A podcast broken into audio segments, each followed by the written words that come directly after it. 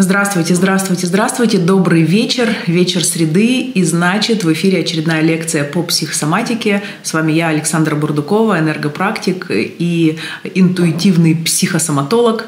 А, я рассказываю вам о своем взгляде на заболевания, на болезни и об их связи с нашим внутренним миром, с нашими эмоциями, переживаниями, жизненным опытом и вообще правилами нашей жизни.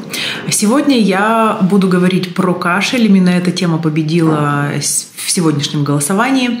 И, как обычно, я начну с того, что же такое кашель и как он проявляется в нашем теле. Думаю, что нет ни одного человека среди зрителей, да и вообще, наверное, ни одного взрослого человека, который бы хотя бы раз не прочувствовал на себе все прелести кашля. А, поэтому каждый из нас знает, что кашель – это рефлекторная защитная реакция нашего тела, а, когда что-то инородное попадает попадает в дыхательные пути, когда раздражается а, либо гортань, либо горло, либо более нижние отделы, и происходит сокращение мышц, и этим самым выбрасывается то инородное или то лишнее, что есть в наших дыхательных путях.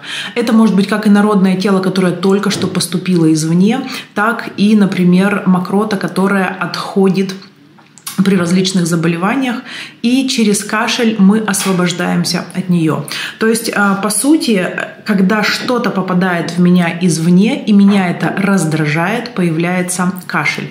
Да? И а, если э, смотреть, то Кашель вообще это в первую очередь про раздражительных людей, а, причем раздражительных не в плане даже вспыльчивости, да, а людей, которых легко раздразить, легко, которые легко поддаются раздражению, которые а, каждое слово, возможно, или каждое действие в свой адрес воспринимают в штыки, воспринимают достаточно остро, воспринимают как а, какой-то укол. А, то есть это люди, которые всегда в обороне, которые, которые очень легко обижаются на любое внешнее в их адрес, которые вообще по жизни занимают оборонительную позицию и в отношениях, и в развитии, и в работе, а, и в воспитании детей. То есть это такие люди, а, которые отвечают на раздражение а, очень резко, быстро, и для них это ну, как бы привычка, да, раздражаться на раздражение.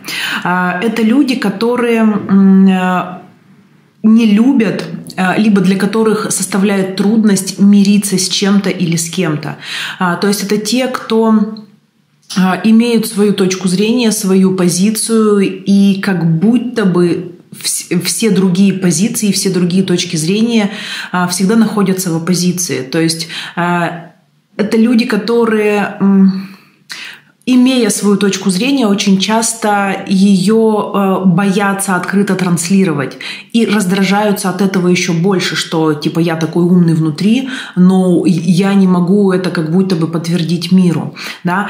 Это люди, которые не любят и раздражаются, э, когда им приходится работать на других или за других. То есть, когда они вынуждены берут чью-то функцию, причем не отдавая свою, да, и они э, как говорится, раздражаются, э, расстраиваются, нервничают, но делают это. То есть это люди, которые, по сути, а, слабо умеют отказывать и не брать на себя лишнего. Вот это вот брать на себя лишнее – это а, такая одна из основных подоплек кашля как такового, потому что кашель – это про людей сверхответственных, которые, если пообещали, то точно сделают. А, если их что-то попросили, ну, как бы подчеркнув их важность и значимость, они точно впрягутся и не бросят. Это а, люди, которые берут на себя извне, ну вот если говорить языком кашля, да, все раздражение а, и по каким-то причинам не могут его откашлять то есть не могут откашлять свою реакцию, свою эмоцию. То есть они берут, внутри себя очень переживают, что они зря это делают, что все будет как в прошлый раз, что им там, например, не заплатят, не похвалят, не оценят или еще что-то. Но тем не менее они это берут, делают и внутри себя переваривают вот эти а, как бы невыпущенные эмоции. То есть они по сути себя уговаривают с тем, что им нужно это по жизни делать, нести эту ответственность за, за, за других людей людей, какую-то, ну, вот это вот брать на себя лишнее как раз, да. А, здесь же я бы отметила про склонность таких людей, э, ну, которые часто болеют, чаще других болеют кашлем, например. Да? А, это претензии к себе. Это люди, которые а, имеют повышенные требования к себе, опять же, в силу повышенной ответственности вообще по жизни. Да? И они требуют от себя больше, чем от других, потому что это в том числе проявление эго. Через это они доказывают себе, что они лучше других, что они лучше этого мира, что они способны э, на все и даже больше. И в этом, в этой как бы, то есть они копят себе баллы для того, чтобы им было чем крыть вот в этой оборонительной позиции как раз. А, это люди, которые э, делают себя центром события, но из минуса. Сейчас объясню, что это. Когда человек считает себя главным, виновным в любом, а, в любом событии, которое происходит реально им инициированное или даже не им. Например, когда женщина говорит, блин, это вот я виновата, что у меня дети выросли такими там, а, ну, обалдуями, например, не прибираются, да. Или это я виновата, что вот у меня сегодня было столько много работы, и там, и у меня семья осталась без ужина. А, это я виновата в том, что э, там мама умер, у меня, например, э, ушла от нас расстроенная. Это я виновата, что там, например, кто-то мой начальник не успел на самолет опоздал, да это я виновата, что там у какого-нибудь соседнего филиала плохие показатели по продажам, потому что там я не сделала какой-то отчет вовремя. Ну, то есть это человек, который а, добавляет себе значимость, в том числе и через а, вину, через негативные какие-то события, то есть он делает себя центром из минуса, но при этом это человек, который а, всегда плачет, но делает. Да? Поясню сейчас почему. Ну, например, была у меня недавно ситуация, у меня дочь, кстати, старшая, тоже склонна к кашлю. А, и такая очень показательная. Я пришла домой э, достаточно поздно, была куча грязной посуды, и я вообще как бы считаю себя прекрасной матерью, но могу жестко припечатать своих детей при случае. И я ей сказала, вообще-то, говорю, могла бы помыть посуду, сидишь целый день, ничего не делаешь. И да, она мне сказала, вообще-то у меня тоже дела, встала, заплакала, обиделась, ушла. И потом, когда я прихожу, я вижу, что она пришла на кухню и моет посуду сквозь слезы. То есть это человек, который которому трудно сказать, что у меня были важные дела, я не помыла посуду, например, потому-то и потому-то, и я сегодня ее не смогу помыть, потому что у меня есть еще ряд важных дел. Да? То есть это люди, которых, э, когда в чем-то упрекают, они начинают обижаться, плакать, но идут и делают, чтобы снять с себя эти претензии. А, и это в частности потому, что у них к себе, у самих претензий вот так вот выше крыши, а, и брать еще и внешние претензии на себя им совсем а, не нравится нравится. Да? Дальше. А, вот этот вот кашель как попытка привлечь к себе внимание, потому что кашель это всегда громко, будь то сухой кашель или мокрый. А, это как подсознательное желание человека проявить себя в мире, попросить прощения, прощения, извините, попросить о помощи, когда тебе плохо. И действительно, если вы э, сами э, любите кашлять часто или в вашем окружении есть люди часто кашляющие, вы можете проследить вот эту вот а, связь, что им действительно трудно говорить о том, что им плохо. Например, у него спрашиваешь у такого человека, как ты себя чувствуешь, нормально там или что-то, что-то может быть сделать, там болит у тебя еще. Нет, нет, нет, у меня все нормально, а, у меня все хорошо, я сам справлюсь. Хотя, в принципе, а, состояние может быть достаточно уже, ну, таким как бы на грани, да. То есть это люди, которые прячут от других свою боль, не из позиции, что типа я такая, такая классная или такой классный, я сам справлюсь, а потому что им просто трудно признавать э, и оценивать свое текущее состояние и просить о помощи. А потому что если они попросят о помощи, у них в голове срабатывает, то это, ну, как будет галочка, да, то есть я, если приму помощь от кого-то, я буду кому-то должна. А, и вот это вот внутреннее желание быть замеченным и получить от кого-то поддержку, какую-то защиту, помощь ту же самую, желание, которое невозможно высказать словами в силу ну, каких-то своих особенностей, оно очень часто проявляется через кашель, когда человек громко кашляет, привлекает к себе внимание, и люди сразу начинают спрашивать, а ты себя нормально чувствуешь, все у тебя хорошо, давай иди лучше дома посиди, что ты тут на лекции сидишь, там, например, в институте и кашляешь. Да? А, причем вот это вот неумение признаваться вслух, что им плохо, а, это более свойственно людям с мокрым кашлем, то есть у которых кашель сразу же становится таким прямо влажным, да, когда вот такой человек кашляет, сразу понятно, что он пипец прям больной-больной, не только, не просто заболевает, а уже там вообще там 10 лет в рудниках отпахал, да, это прям такой страшный кашель, а, который максимально обращает на себя внимание и заставляет окружающих людей говорить, слушай, ты так болеешь, иди домой, отдохни, там полежи, полечись и все такое прочее. Дальше, еще про громкость. А, вообще кашляют чаще те люди, которым в принципе сложно выражать свои мысли вслух. Это люди, которым проще писать, там, допустим, в WhatsApp, в переписочке, там, в соцсетях где-нибудь, там, да, в, в почте. А, когда они пишут хорошо, а говорят не очень. И вот этот вот внутренний комплекс, что все, что я говорю, как-то не очень складывается и не очень получается, и тогда мне лучше вообще как бы молчать и быть тихим, да, кашель берет на себя вот эту компенсаторную нагрузку и проявляет в аудиальном мире человека то есть делает так, чтобы его было слышно. И вот эти вот тихие люди, которые кашляют, да, они всегда испытывают дискомфорт, то есть им, э, им как бы стыдно за то, что их все слышат. Они вот кашляют, зажимаются, да, там выходят из, из кабинета, например, чтобы прокашляться.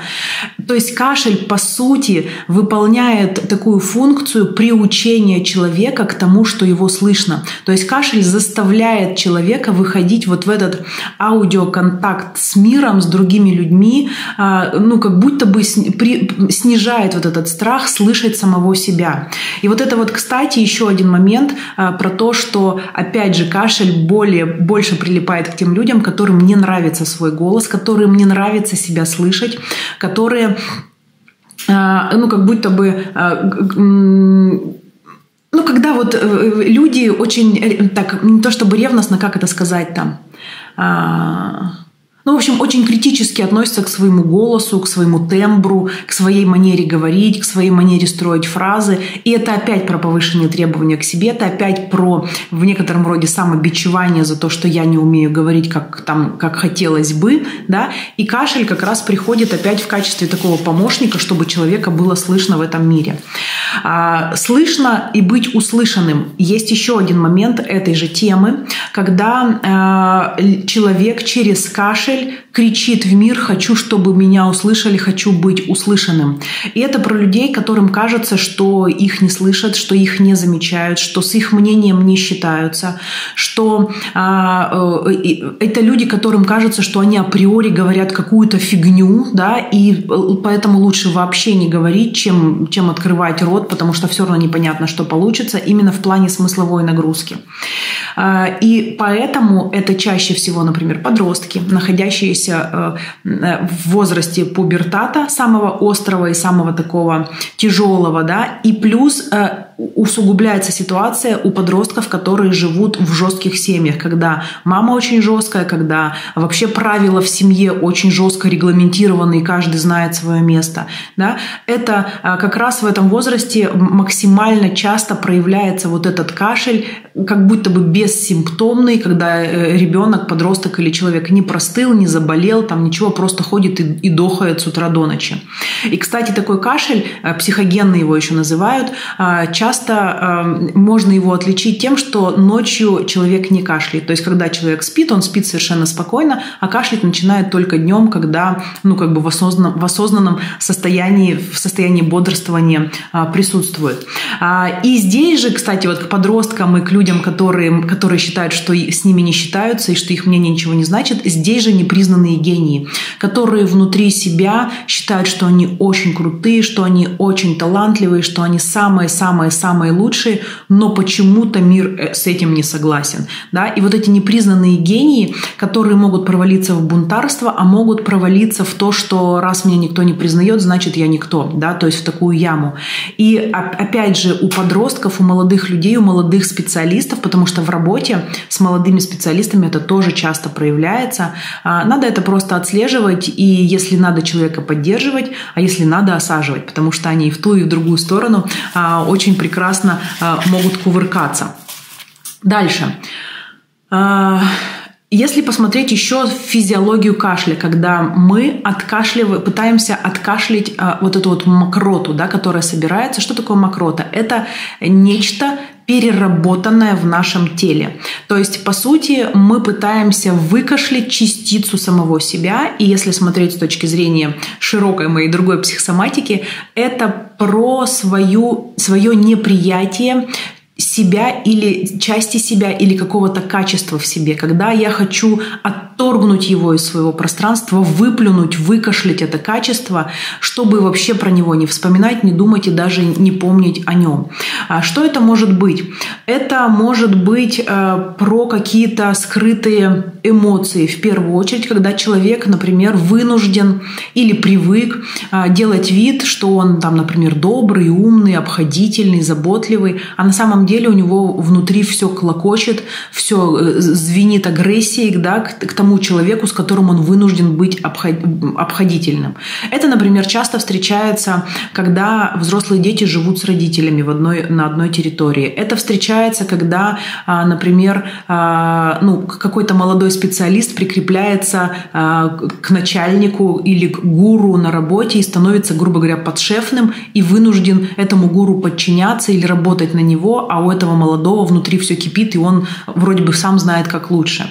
Да? Это вот такие, когда мне хочется выпустить из себя вот эту злость и агрессию, но я по каким-то причинам не могу. Либо это про неприятие теневых сторон, когда я знаю, например, что я жадная, да, но я это скрываю, потому что я считаю, что плохо быть жадной, жадной, и я э, в, попытке скомпенсировать вот эту свою природную жадность, когда я, например, считаю каждую копейку, или когда там, ну, я не знаю, собирают деньги в школе, к примеру, да, и мне жалко там каждую тысячу, в попытке компенсировать вот эту свою жадность, про которую я знаю, я начинаю раздавать деньги просто так. В качестве милостыни, в качестве подарков, в качестве там чего-то еще, да, в качестве каких-то там, не знаю, бонусов детям или заплатить там за то, что ребенок вытер пыль. Вот. Это просто компенсаторика, когда я пытаюсь спрятать свою теневую сторону жадность и, э, и вместо нее выдаю в мир щедрость. Хотя эта щедрость, она как будто бы искусственно созданная и растет все равно из жадности.